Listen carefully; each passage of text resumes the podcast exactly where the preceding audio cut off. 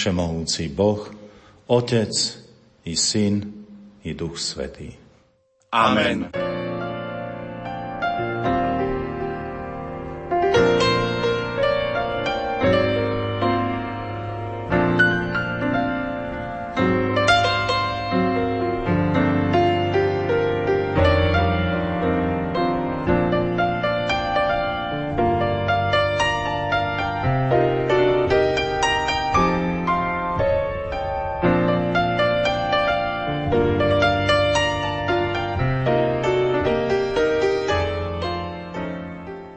Iba jedno je potrebné robiť každý deň, ba aj každú noc svojho života.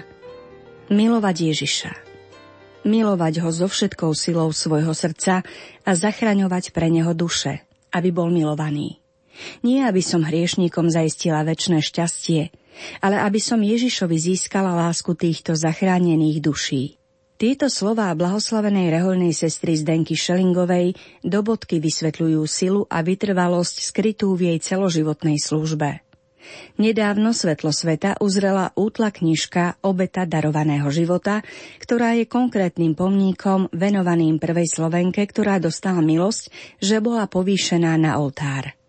Pomníkom tej, o ktorej dnes už svätý Ján Pavol II v roku 2003 počas svojej tretej návštevy Slovenska povedal, že popri svetých Cyrilovi a Metodovi sa sestra Zdenka stala pre dejiny Slovenska odvážnym a horlivým svetkom Evanielia skrze obetavú službu Bohu a blížnemu. V dnešnej literárnej kaviarni vám chceme predstaviť spomenutú knižku plnú faktov, fotografií aj zdenkyných slov. A vybrali sme si na to mesiac február aj preto, že práve koncom tohto zimného mesiaca sestru Zdenku zatkla štátna bezpečnosť a bol to začiatok najbolestnejšieho obdobia jej pozemského života. Inšpiratívne počúvanie a pohodu pri rádiách vám želajú hudobná redaktorka Diana Rauchová, technik Matúš Brila a moderátorka Danka Jacečková.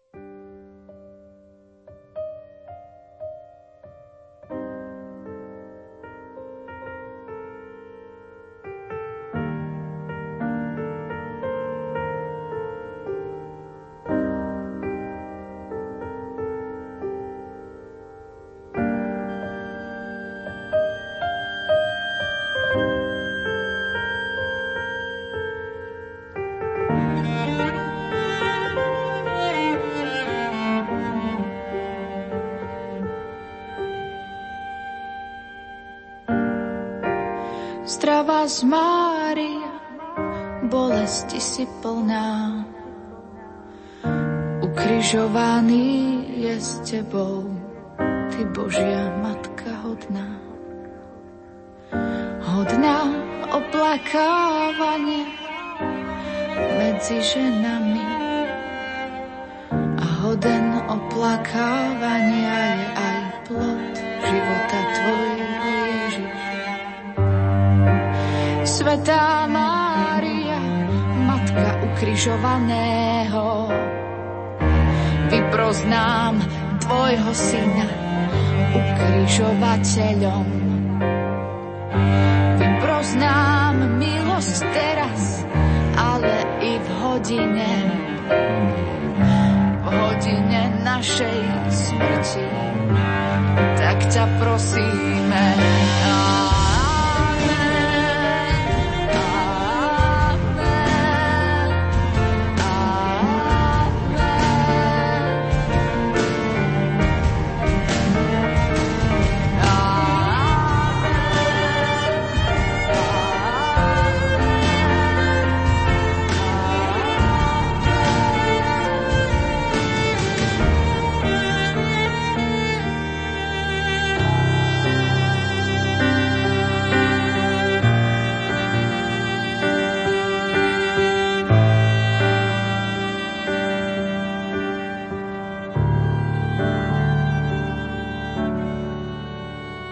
Žiť láskou znamená zanechať všetok strach a spomienku na hriech.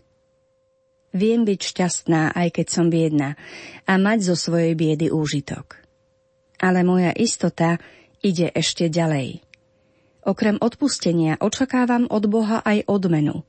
Zverujem sa Ježišovi Rozpráva mu podrobne o svojich nevernostiach, mysliac si vo svojej trúfalej oddanosti, že tak dosiahnem väčšiu moc nad jeho srdcom a tak si zabezpečím dokonalejšiu lásku toho, ktorý neprišiel povolať spravodlivých, ale hriešnikov. V ňom nájdem všetko, čo som stratila, ba ešte o mnoho viac. Keby sa mi niekedy zdalo, že nebodaj pohasol plameň mojej lásky, Hodila by som na popol niekoľko stebielok a som si istá, že vzplanie znova. Ježiš môže všetko. Dôvera v Neho robí zázraky. Nič ma nezastraší.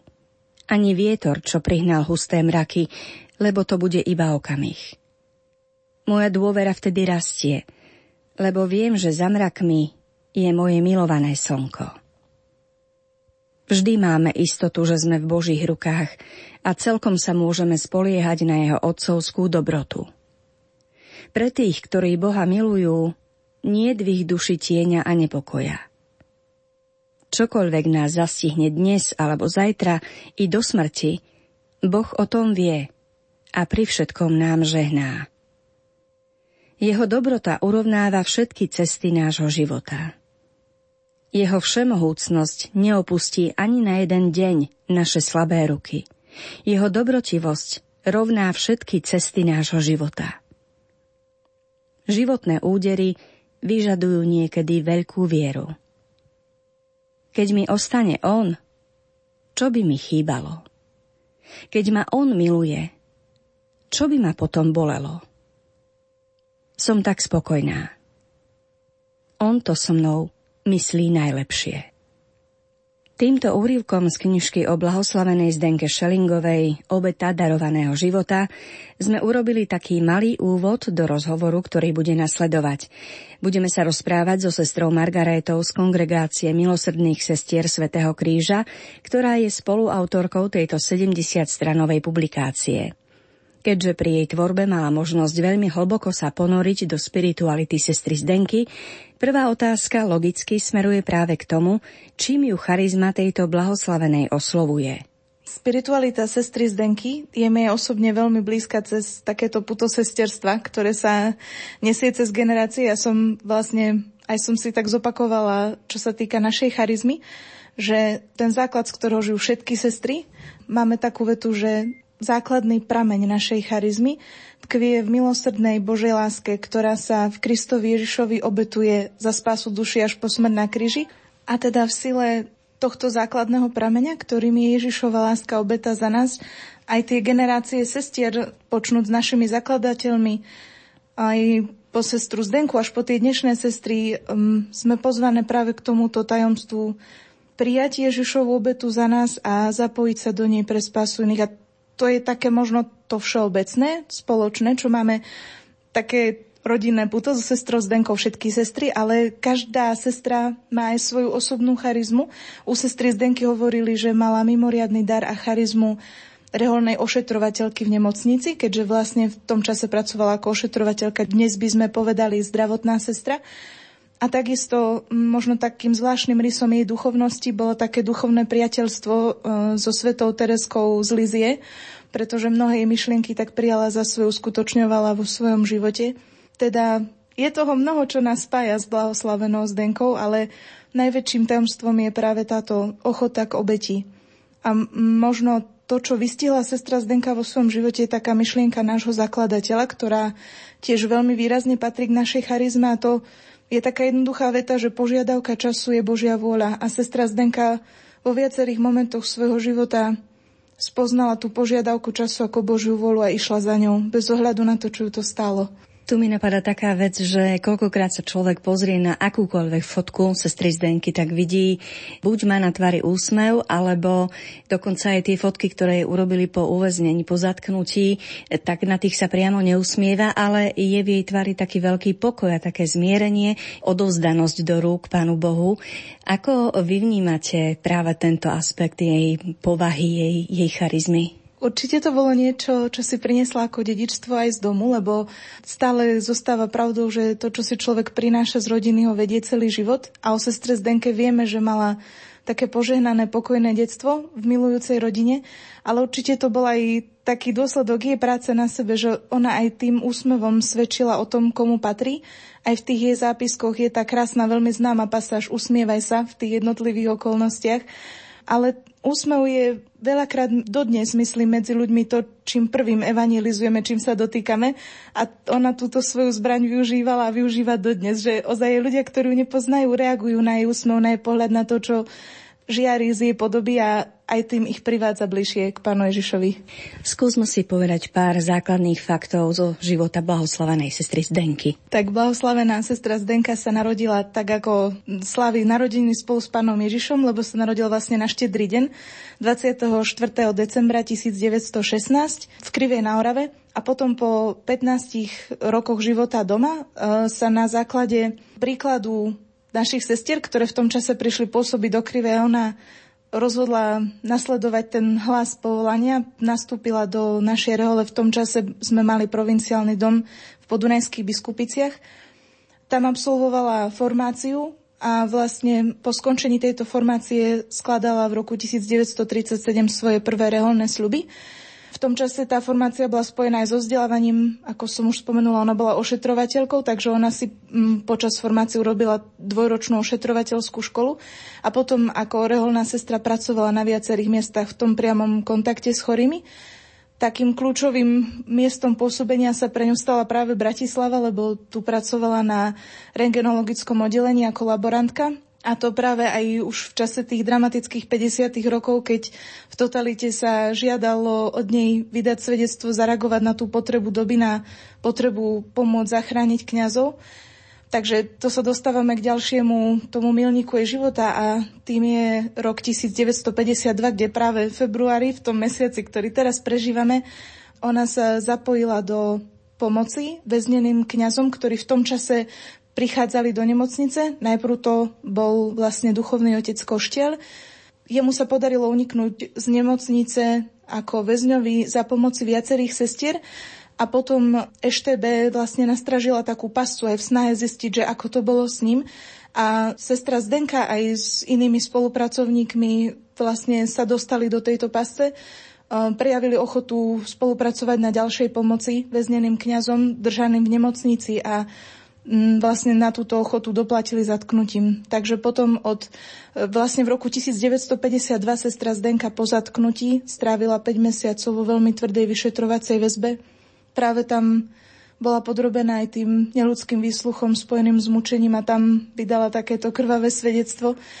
A potom e, vlastne vo vezení strávila relatívne krátky čas na to, aký vysoký mala rozsudok, lebo po troch rokoch ju a pobyte vo viacerých väzeniach ju pre veľmi vážny zdravotný stav na následky mučenia tým, že sa u nej rozvinula aj rakovina, potom bola prepustená na amnestiu. Ale povedzme si to tak, že to nebolo z milosrdenstva, ktoré by tí väzniteľia cítili, ale bolo to skôr kvôli tomu, aby Zdenka sa v očiach ľudí nestala mučeničkou, keby zomrela vo väzení. To bolo také ich preventívne riešenie a nie teda nemotivoval ich skutočný súcit. Pravda, že to by bolo milné, keby to takto vyznelo. Áno, naozaj mnohí vlastne takíto ľudia už zlomení vyšetrovaním boli prepušťaní, lebo jednak ich už nepovažoval za nebezpečných a jednak naozaj chceli zabrániť takej ako keby rozšíreniu úcty voči týmto mučeníkom.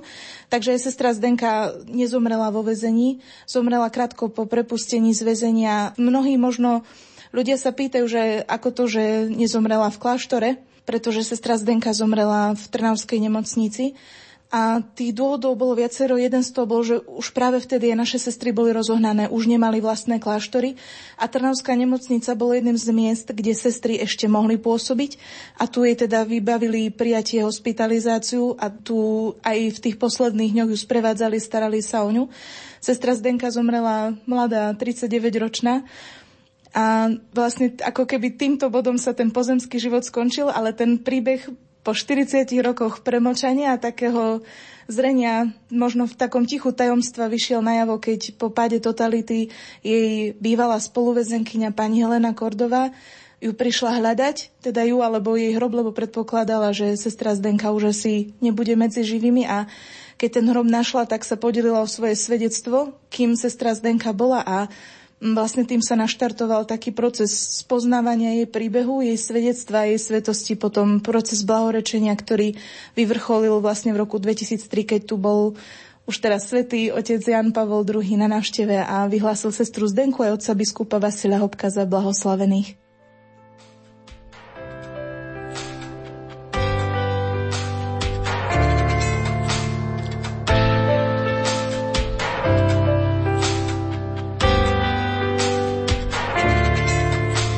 Zem tieňov, zem múdrych, tvarovaná pravda, farebná slepota.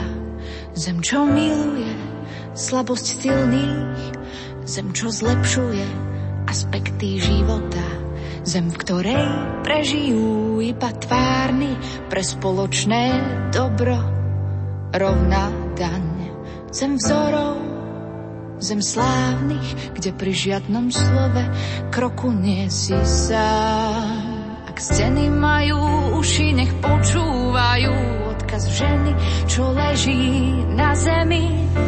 Že milosrdné odpúšťanie vracia dôstojnosť učený, že láska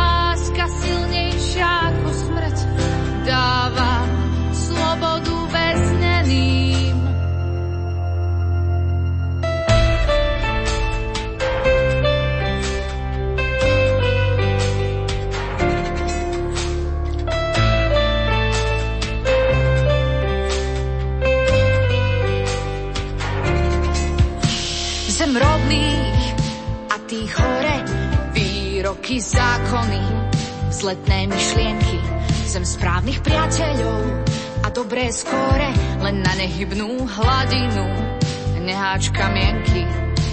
Ak steny majú uši, nech počúvajú odkaz ženy, čo leží na zemi.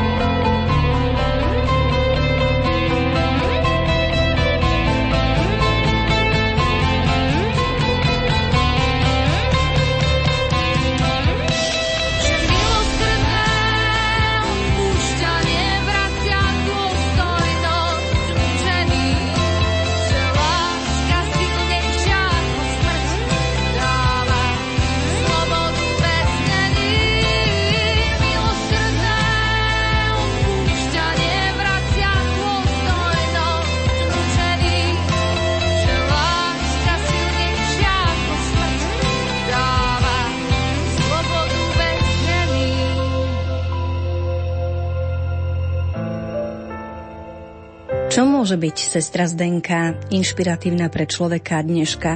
Dnes teda na Slovensku vďaka Bohu máme mier, máme pokoj, nemáme nejaký problém svedčiť o viere, ak máme takú vôľu, nemáme nejaké také protivenstvá, ktoré by až ohrozovali náš život v tomto smere. Ako dnešný človek sa môže práve identifikovať s charizmou a životným postojom sestry Zdenky? Tak to je asi každá taká osobná duchovná cesta, kto sa s ňou bližšie zoznámi, lebo tých spôsobov, akými sestra Zdenka oslovuje viacero, ale keď ja som rozmýšľala nad touto otázkou, tak napadá ma veľmi silné posolstvo sestry Zdenky zhrnuté v jednej vete a to je odpustenie je najväčšia vec v živote. Lebo možno práve dnes žijeme v dobe, keď e, ten svet aj našich rodinných, pracovných, iných vzťahov je veľmi poznačený zraneniami, aj nie len tými, ktoré sme prijali, aj ktoré sme dali. A to, čo ona dokázala urobiť e, vo vzťahu práve k tým, ktorí najviac ublížili aj fyzicky, aj tým týraním, ponižovaním. Zachovalo sa to potvrdené svedectvo, že ona im odpustila, modlila sa za nich. Čo vyústilo až do tej úžasnej konverzie jej sudcu, vlastne Pavol Korbuli, ktorý bol predsedom Senátu, ktorý vyniesol rozsudok nad sestrou Zdenkou, sa neskôr obrátila a jeho syn vydal také krásne svedectvo, že verí, že to bolo práve vďaka blahoslavenej Zdenke. Takže to je možno jedna vec, to odpustenie, ako naozaj taký mocný liek a prostriedok, ktorý dokáže zachraňovať.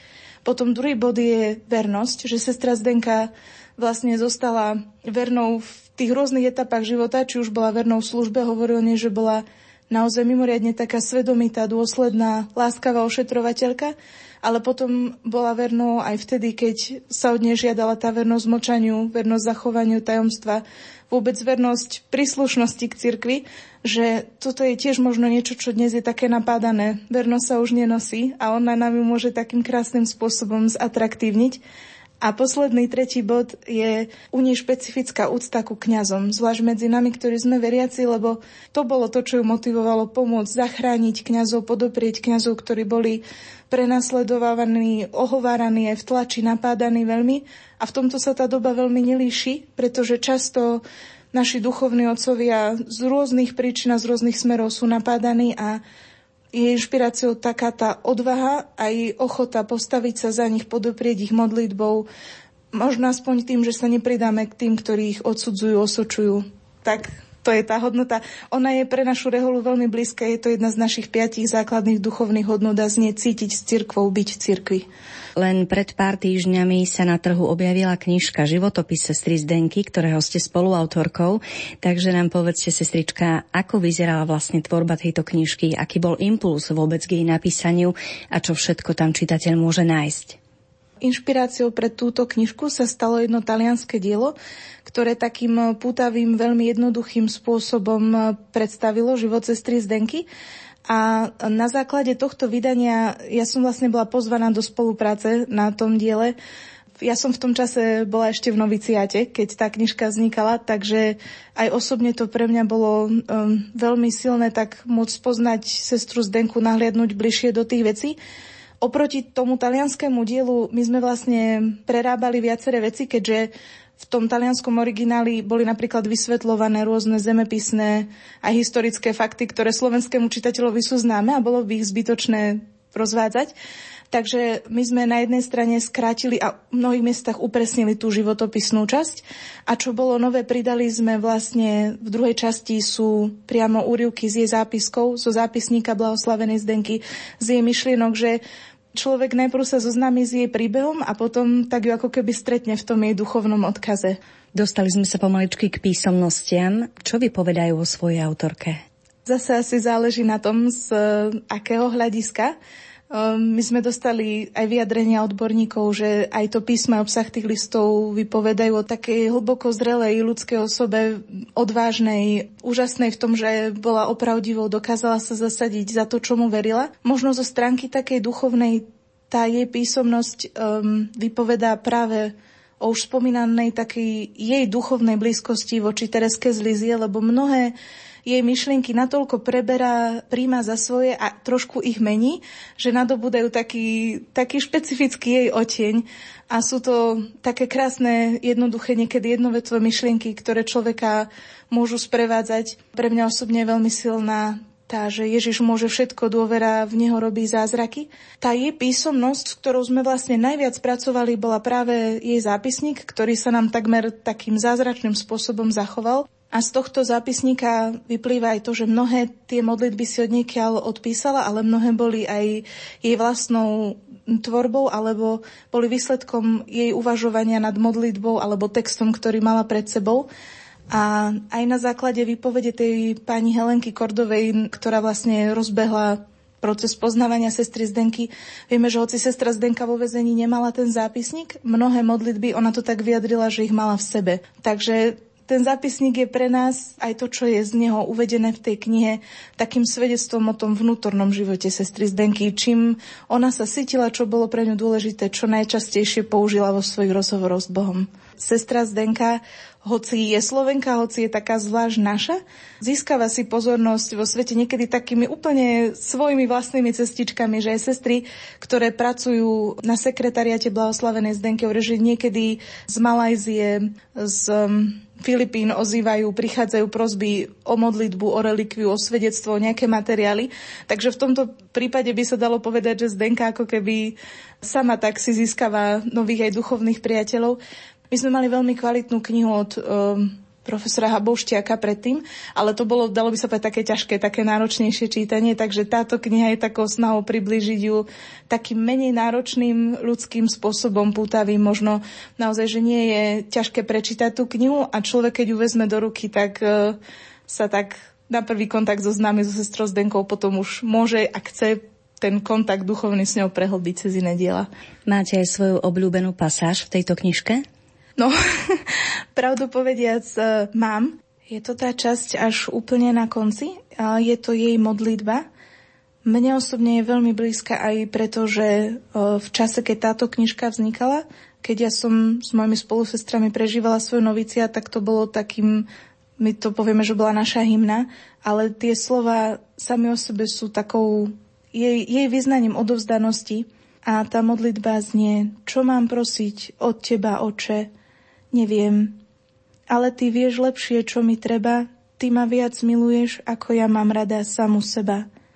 Oče môj, daj to svojmu dieťaťu, o čo nevie prosiť. Nežiadam ani radosť, ani bolesť.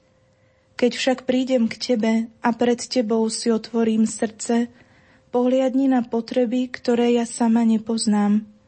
Všetko urob podľa tvojho milosrdenstva. Poraň moje srdce láskou k Tebe, alebo ho uzdrav i pokor, alebo ho zdvihni, keď padne.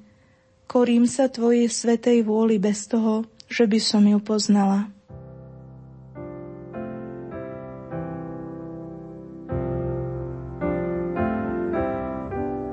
Všemohúci večný oče, príjmi za obetu sveté srdce, tvojho jediného syna, čo ťa láskou pripomína. So všetkými jeho činmi, čo na zemi konali ním, ako za dosť učinenie za každodenné pochybenie, za všetko, čo som zanedbal včera. Voči Božej láske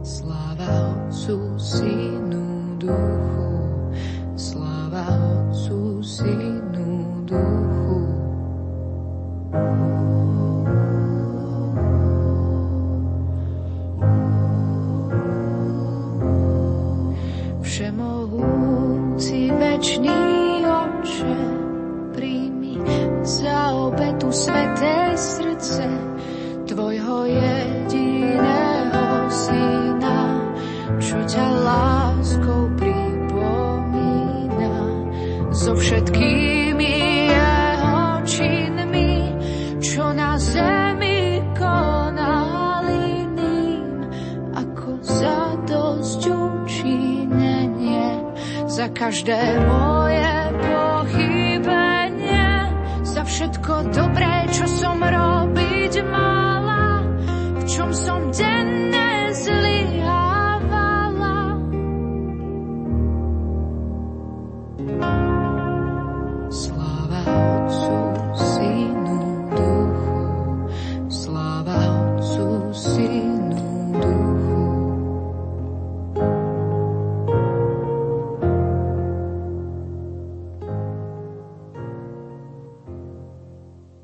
Milí priatelia, počúvali ste rozhovor so sestrou Margarétou z kongregácie milosrdných sestier Svetého kríža, ktorá nám predstavila knižnú novinku Obeta darovaného života o živote a pôsobení blahoslavenej Zdenky Šelingovej.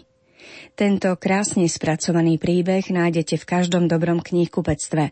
A ak sa začítate, nájdete tam aj slová, ktorými dnešnú literárnu kaviareň, pripravenú týmom v zostave Diana Rauchová, Matúš Brila a Danka Jacečková, ukončíme. Tematicky možno aj príhodne pre blížiace sa pôstne obdobie. Milovať obetné drevo kríža. Musím si zvyknúť vykonať všetko radostne – Urobiť aj tisíce drobných každodenných obetí.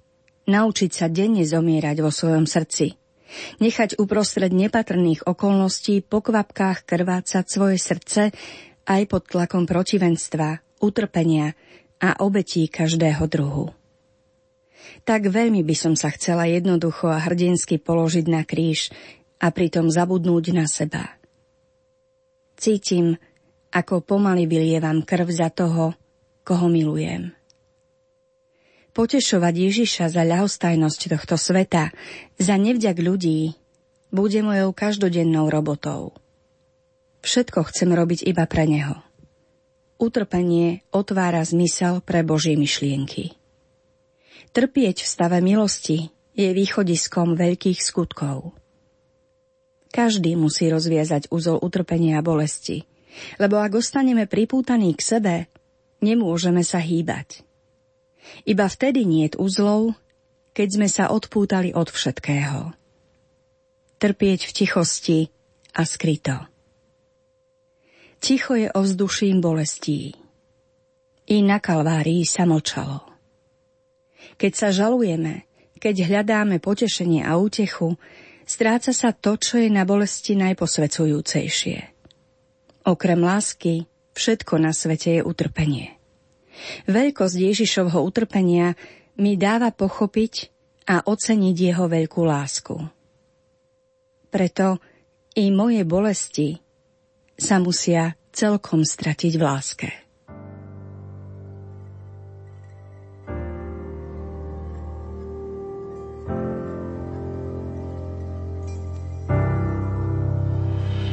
Žení ma očaril, srdce nevesty plane. Moja neha sa dnes mení na oheň, ak neostane nič, len tvoje sprevádzanie.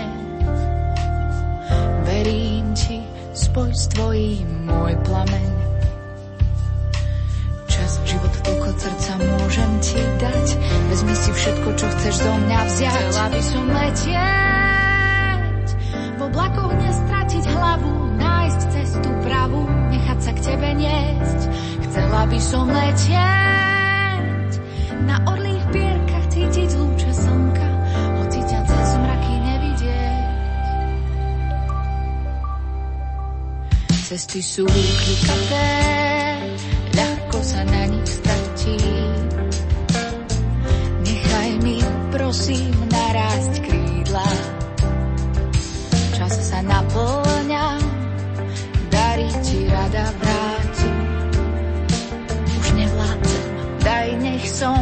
tebe silná.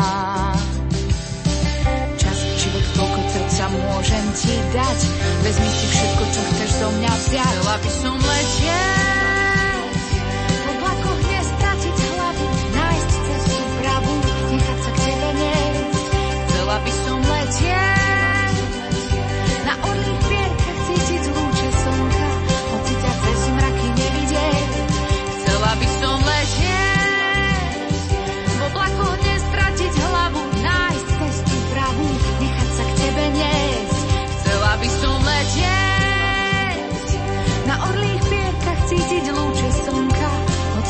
Cez mraky nevidieť